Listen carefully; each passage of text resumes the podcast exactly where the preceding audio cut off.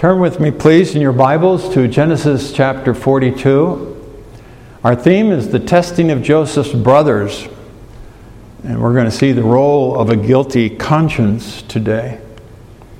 By way of introduction, I want to remind us that this chapter takes place approximately nine years after Pharaoh's dreams and Joseph's promotion to the second most important person in the land. Nine years have gone by. Seven years of plenty had come and gone. That uh, Pharaoh's dream uh, had the seven fat cows and the seven plump ears of corn, and God helped Joseph to know that was seven years of plenty. And then we're now in the period of famine. The dream, the that God revealed, the truth that God revealed to Pharaoh was there would be seven years of famine, and now famine has gripped the land.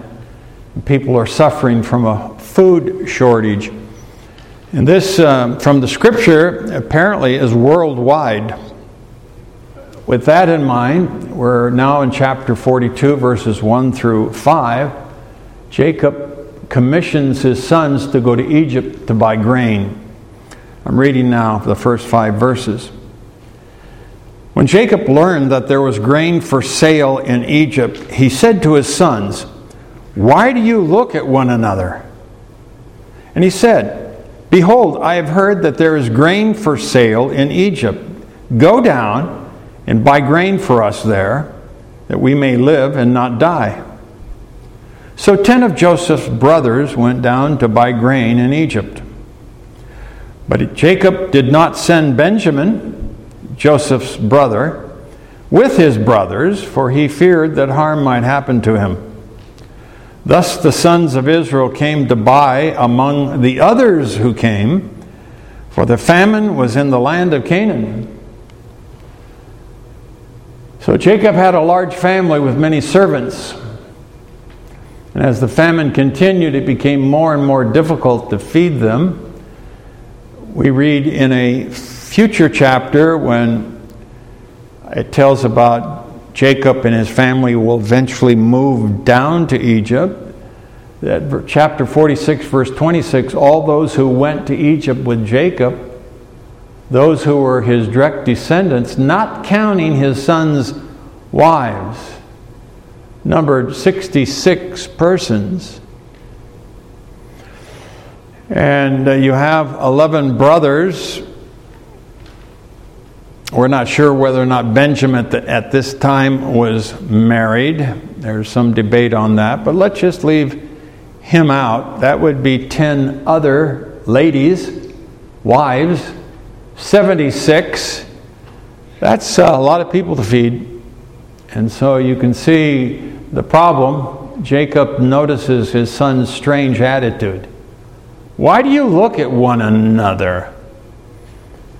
Now, what do you suppose prompted them to be staring at one another so that Jacob notices it and asks him that? We're not told, but from the data that we have received so far, could it be that uh, Egypt is striking the memory button of what we did to our brother Joseph. We sold him down there, and now we've got to go down there. Perhaps the memory of selling their innocent brother, the traders, 22 years earlier is haunting them. You say, how do you get 22 years earlier? Well, when Joseph is elevated to second in command, the Bible tells us he was 30 years old. He was sold by his brothers at age 17. How long was he a slave? 13 years. Then they've had seven years of plenty after Pharaoh's dream, and they're either in the first, I, I put second year, maybe that's too far in, but uh, they're far enough into the famine that there's a food shortage. So I would say it's more than a few months.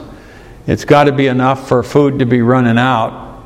And So let's say, just round figures, two years. That means Joseph is now about 39 years old. So from age 17, when he was sold by his brothers, to age 39 is 22 years. So 22 years has passed by. Jacob refuses to let Benjamin, his only remaining son of Rachel, go with them. Now, you know why they sold Joseph into slavery. Jacob had showed favoritism to Joseph. He had given him that coat of many colors. Now, why had he shown favoritism? Because he was the son of his favorite wife. And you know the jealousy and the competition that would of necessity arise when you have multiple families competing for the attention of the same man. And the brothers were so jealous and angry with Joseph because of Jacob's favoritism. Nothing in Scripture uh, implies that Joseph deliberately antagonized them. We do know that Jacob sent Joseph to check on his brothers. Joseph obediently does what his father tells him to do. He comes back and he tells his father the truth of what he saw. And scripture says it was evil report, but it was also a truthful report. And of course, the brothers were infuriated that we have a quote, as the world will talk about it, a tattletale. And so that didn't enhance Joseph's status in his brother's eyes. But you can't fault Joseph for obeying his dad. His dad was his authority figure.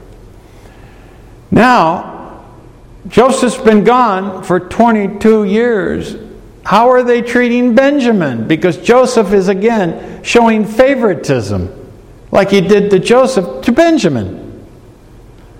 Now, if they were angry with Joseph, well, they certainly would, wouldn't they? Be angry with Benjamin? Jacob evidently has not gotten over the loss of Joseph and fears for Benjamin. But interestingly, the ten brothers don't seem to be angry that Benjamin does not go with them. So perhaps they've, in the 22 years that have gone by, they've grown in their own emotional stability and decided uh, perhaps that uh, they're not going to be jealous and angry at Benjamin also. Secondly, Joseph is going to confront his brothers and accuse them of being spies in verses 6 through 20. I now read those verses. Now, Joseph was governor over the land. He was the one who sold to all the people of the land. And Joseph's brothers came and bowed themselves before him with their faces to the ground. Joseph saw his brothers and recognized them. But he treated them like strangers and spoke roughly to them. Where do you come from? He said. They said, From the land of Canaan to buy food. And Joseph recognized his brothers, but they did not recognize him. And Joseph remembered the dreams that he had dreamed of them. And he said to them, You are spies you have come to see the nakedness of the land. They said to him, No, my lord, your servants have come to buy food. We are all sons of one man. We are honest men. Your servants have never been spies. He said to them, No, it is the nakedness of the land that you've come to see. And they said, We, your servants, are twelve brothers the sons of one man in the land of Canaan, and behold, the youngest is this day with our father, that would be Benjamin, and one is no more. Thinking about Joseph, they believe he's dead. Joseph said to them, It is as I said to you, you are spies. By this you shall be tested. By the life of Pharaoh, you shall not go from this place unless your youngest brother comes here. Send one of you and let him bring your brother while you remain confined, that your words may be tested, whether there is truth in you. or else by the life of Pharaoh. Surely you are spies. And he put them all together in custody for three days. On the third day, Joseph said to them, Do this, and you will live, for I fear God. If you are honest men, let one of your brothers remain confined where you are in custody and let the rest go and carry grain for the famine to your home households. And bring your youngest brother to me, so your words will be verified, and you will not die. And they did so. Now, no doubt, Joseph had commissioners assisting him as he provided for the Egyptians in a routine manner. I mean, Egypt is a large country, and there are cities of storage for that grain scattered throughout Egypt. And Jacob can't, Joseph can't be at every city. So the question is how is it that Joseph was there at that place when his brothers came? Well, why does Joseph get involved with foreigners? Now, think about it. No doubt foreigners had to be screened carefully lest they had plans for invading the land to capture the grain. One of the causes for warfare in the history of our world has been not only aggression to gain more, gain the, the strengths and the uh, wealth and riches that another country has, but when a country is facing food shortages and they see across the border another country has plenty of food, then they mobilize their armies. Let's go take this by force. Let's go fight and get food. And that's a, that is a major uh, factor in warfare. And so Joseph is screening very carefully the foreigners that come now the brothers bow down to Joseph, as we saw in verse 6. This is a foretaste of the fulfillment of his earlier dream, which was back in chapter 37, verses 7 and 9. However, Joseph knew all 11 brothers had to bow down before him as God had showed him. Therefore, he accuses them of being spies to find out more about their family. Here are 10 brothers. Where's Benjamin? Where's that younger brother? Have they done away with him like they did away with me? How would Joseph know? These brothers are vicious men as far as Joseph's memory of them. He doesn't know whether or not they've abused and mistreated Benjamin just like they did him. So he's testing them. He's testing them. He knows they're not spies. But he's saying that to elicit further information out of them. And the brothers tell of their family, thinking Joseph is dead. So Joseph imprisoned them for three days. Nothing like uh, being thrown in prison to heighten anxiety and fear. Oh, What's going on? Why is this happening? And they're talking among themselves. And what do they say? Joseph releases all but one, lets them buy grain, and return home, warning them not to come back without their youngest brother with them to prove their honesty. Point three in my sermon God convicts the brothers of their past sin against Joseph in verses 21 through 24a. I'll read that to you now. Then they said one to another, In truth, we are guilty concerning our brother, talking about Joseph, in that we saw the distress of his soul when he begged us, and we did not listen. This is why this distress has come upon us. And Reuben answered them, Did I not tell you not to sin against the boy? But you did not listen. So now there comes a reckoning for his blood. Verse 23 informs us they did not know that Joseph understood them, for there was an interpreter between them, and he turned away from them and privately wept. And he returned to them and spoke to them.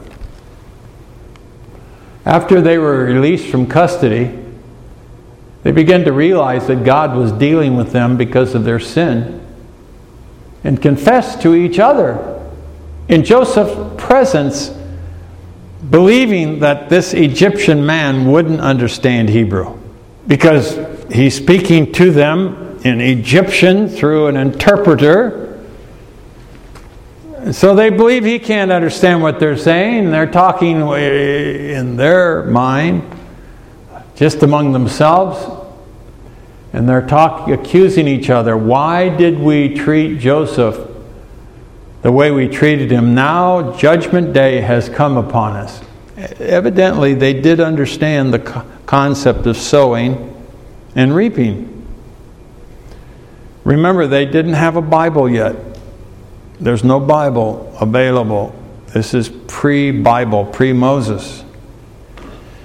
But they understood that there was a God, the God of their fathers, Jacob and Isaac and Abraham, was a God who saw everything and was a just God and would evaluate actions and repay you according to your actions. And now their conscience is smiting them. Verse 21 They said to one another, In truth, we are guilty. Now, there's your confession of sin. We are guilty concerning our brother in that we saw the distress of his soul when he begged us. We did not listen. That is why this distress has come upon us. And they were dead right. That's exactly why this distress had come upon them. Interestingly, God is going to use Joseph as part of the teaching and the reaping. But Joseph doesn't show a mean spirit. It just sounds like on the surface that Joseph is being mean. Joseph is so moved by their confession of sin among themselves that he weeps. Now, why would he weep? Why isn't he embittered, enraged? Why isn't he vindictive? Why isn't he going to treat them just as they had treated him, have no mercy upon them, because he chooses not to. He could have easily have responded that way. And this teaches us that God is not pleased when we get bitter, when we hold grudges, when we are unforgiving for genuine wrongs, wrongs done to us. Not just imagined wrongs, but from our point of view, wrongs. Joseph had been terribly wrong, spent 13 years of his life in slavery. Now, nine years have gone by, and he has a chance at vengeance, repayment. I'll teach you. Power is now in my hand. But no, Joseph is kind to them. But he's not gullible. He's wanting to check have these brothers of mine changed at all? Are they the same hard hearted, vindictive brothers they've always been? And now, this confession of sin and their great distress of soul is convincing Joseph that God has been working in these brothers' hearts and lives and changing them. Reuben is the one who verbalizes what they were all thinking. Now there comes a reckoning for his blood. They believed he died. Yes, they sold him, but they couldn't imagine him still being alive. Slavery was very, very awful situation. They didn't realize Joseph could understand everything they were saying. Joseph is emotionally moved by their self recrimination. That brings us to the fourth point. Joseph jails Simeon and lets the other nine brothers go home, demanding that they return with their youngest brother as proof of their honesty. That's verses 24b through 35. I'll now read those verses. And he took Simeon from them and bound him before their eyes. And Joseph gave orders to fill their bags with grain and to replace every man's money in his sack and to give them provisions for the journey. This was done for them. Verse 26. Then they loaded their donkeys with their grain and departed. And as one of them opened his sack to give his donkey fodder at the lodging place, the trip between Canaan and Egypt was around 300 miles. And so it's going to be uh, quite a few days' journey. At the lodging place, he saw his money in the mouth of the sack. Verse 28. And he said to his brothers, My money has been put back. Here it is in the mouth of my sack. At this, their hearts failed them. And they turned trembling to one another, saying, What is this that God has done to us? When they came to Jacob, their father, in the land of Canaan, they told him all that had happened to them, saying, the man, the Lord of the land, spoke roughly to us and took us to be spies of the land. But we said to him, We're honest men. We've never been spies. We are 12 brothers, sons of our father. One is no more, and the youngest this day is with our father in the land of Canaan. Then the man, the Lord of the land, said to us, By this I shall know that you are honest men. Leave one of your brothers with me. Take grain for the famine of your households and go your way. Bring your youngest brother to me. Then I shall know that you're not spies but honest men. And I will deliver your brother to you, and you shall trade in the land. Verse 35 As they emptied their sacks, Behold, every man's bundle of money was in his sack. And when they and their father saw the bundles of money, they were afraid. Why did Joseph choose to imprison Simeon? Simeon is the second oldest. Reuben is the firstborn. Why not imprison Reuben? The firstborn is the oldest, and therefore people hold the oldest most responsible? Well, perhaps Joseph appreciated Reuben's attempt to rescue him from his brothers back in the day. He had heard Reuben say, Don't kill him, let's put him in a pit. And Reuben had planned to later set him free. But Judah, when Reuben is gone to do something, Judah sees the slavery, the, the merchants coming. Let's sell him, Judah says. And so, without Reuben be there, being there, they sold him. Reuben comes back. Where is he? Oh, we sold him. We sold him.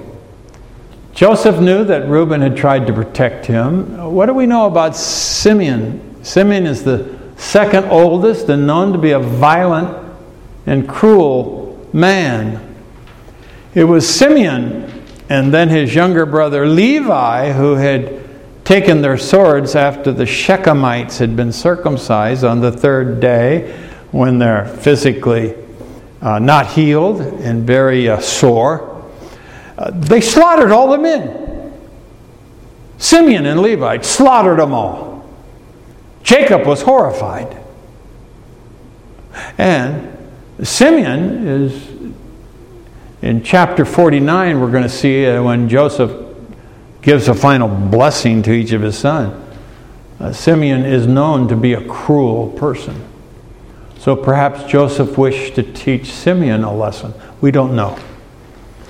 That makes logical sense, but we don't know. Joseph generously let them buy grain. He gave them provisions for their journey and unknown to them had put their money back in their sacks. One sack had the money at the mouth of it, the other sacks it was at the bottom. How was it that the guy who had the money at the mouth of the sack, just happened to discover it. Well, you're going to feed your animal, you open up your sack. The other guys that opened up their sacks, no money. His money is there. Oh no. Now we're going to be accused of being thieves. How did this money get in here? What are we going to do? When they get home and they empty out the sacks, and there's the money in the bottom of all the other nine brothers' sacks, too. We are in big trouble. We're going to be accused of stealing. So, according to Genesis 43, verse 23, Joseph steward, when they come back in chap- next chapter, second time, Joseph, they're going to confess about the money. Joseph steward says he'd received the money for the grain he'd given them. We're not locking any money. I have an account. We got paid. How did that happen? Here's my best guess. It's a guess. But in light of what the steward said, most likely Joseph paid for the grain himself so he could show his love and concern for a family he'd not seen for many years. Joseph is very wealthy now. So, most likely, he had his steward give their money back and then he, out of his pocket, paid. That tells you that Joseph is not a vindictive man. He's a generous man, a loving man, moved because of their confession and guilt over what they'd done. Joseph's actions parallel the actions of God, recorded in Romans 11:22, which says, "Behold therefore the goodness and the severity of God." Joseph was kind to his brothers in spite of the severity of his speech in some of his actions. And considering all that Joseph could have done, they got off lightly, didn't they? They got off very lightly. That's what you call mercy and grace. What he did was for their good. His motivation was love. His purpose was to bring them to repentance and reconciliation. We need to think of this the next time we're tempted to think God's treating us unjustly.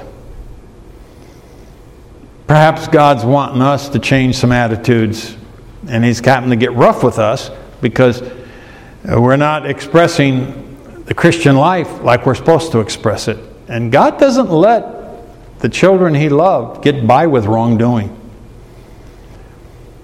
He chastens those He loves. This brings us to our last point for our message today Jacob's lament, Reuben's offer, and Jacob's refusal. Verses 36 through 38.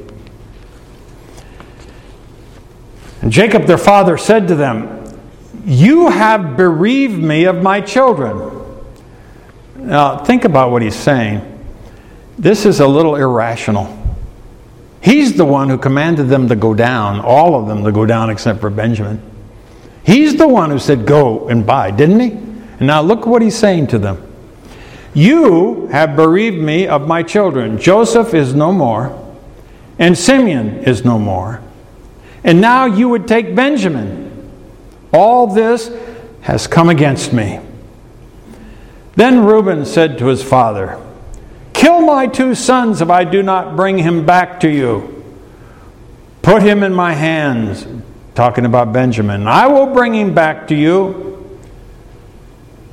Jacob said, My son shall not go down with you, for his brother is dead and he is the only one left.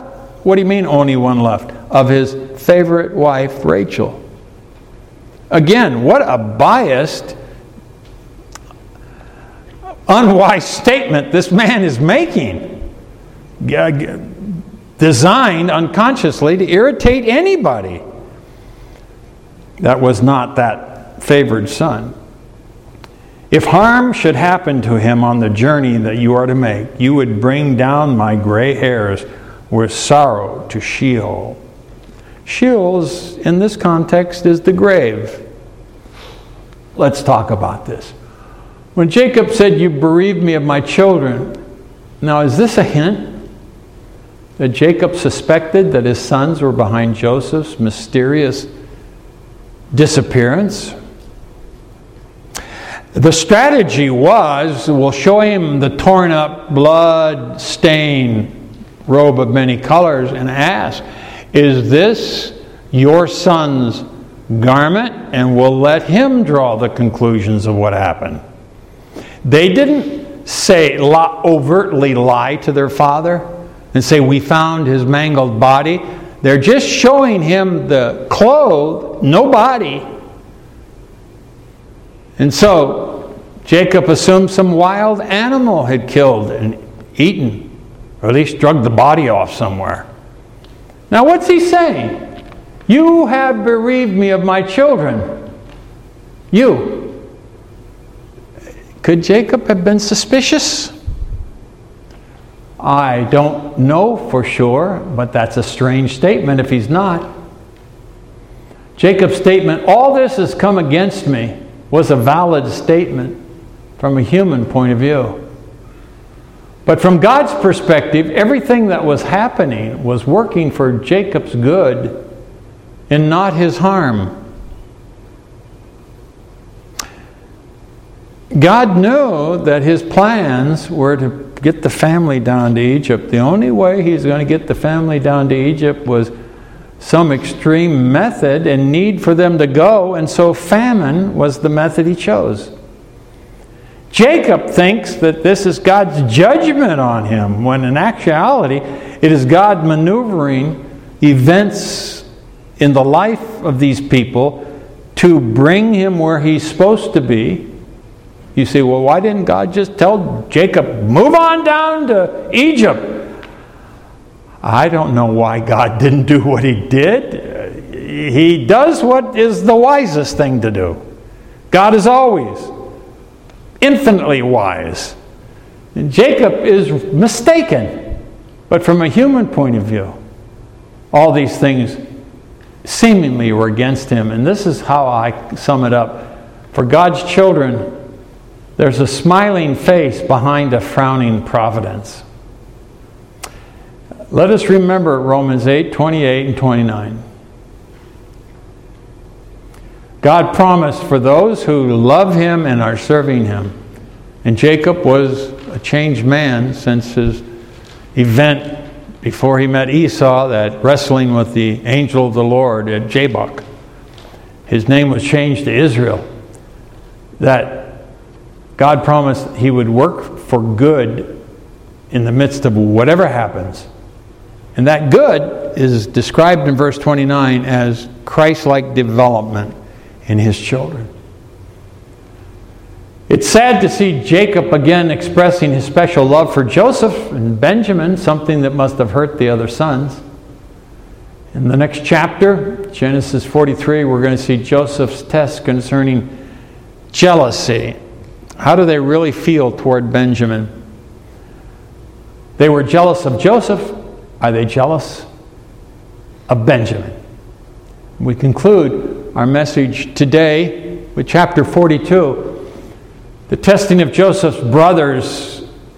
And in this first test, their guilty conscience was revealed, and they confessed their sin, and they had genuine remorse and sorrow for it. May God help each of us as we navigate life. The devil is constantly trying to make us bitter, angry, focus on the negative in relationships, the problems, the difficulties. And our focus is a choice we make. We can choose to focus on what irritates us and focus what distresses us and focus on the wrong that were done to us. And we can rehearse that and rehearse that and be bitter and dwarfed and angry. Or, by God's grace, we can choose to put the people and the situations in God's capable hands knowing that he promised, Vengeance is mine, I will repay. But you have to forgive Because if you don't forgive, most likely I will not deal with the situation as I want to deal with the situation. And when we fail to forgive, when we harbor bitterness or unforgiveness or nurse our wounds, we are damaging ourselves because Jesus taught us that if we want the Father to forgive us of our sins, we've got to forgive the trespasses. And that just reminds me, I didn't pray the Lord's Prayer with you today. We've got to pray, forgive us our trespasses as we forgive those who trespass against us. Meaning, if you don't forgive the person who's hurt you, God won't forgive you. That's extremely serious. You know why we're not willing to forgive? Because we think that somehow if we forgive the other person, we're letting them off the hook. We're letting them get by with it. It's like they're going to get away scot free, you know, get out of jail free and get $200 in the process in one of the, some of these board games. Forgiveness is not a get out of jail free card. Forgiveness deals with the emotional, spiritual health of us. God has promised that if we forgive, He will bless us, and He obviously will take care of the wrong that was done to us. Nobody gets by free. We only hinder God's working when we fail to forgive. So let's make sure that none of us are nursing grudges, have unforgiveness in our hearts. If that's true of us, then let's ask God to forgive us. Let's confess it. Let's tell God, God, I'm sorry. I need to forgive. I need to turn this situation to you and let you handle it. I want to be clear in my heart with you.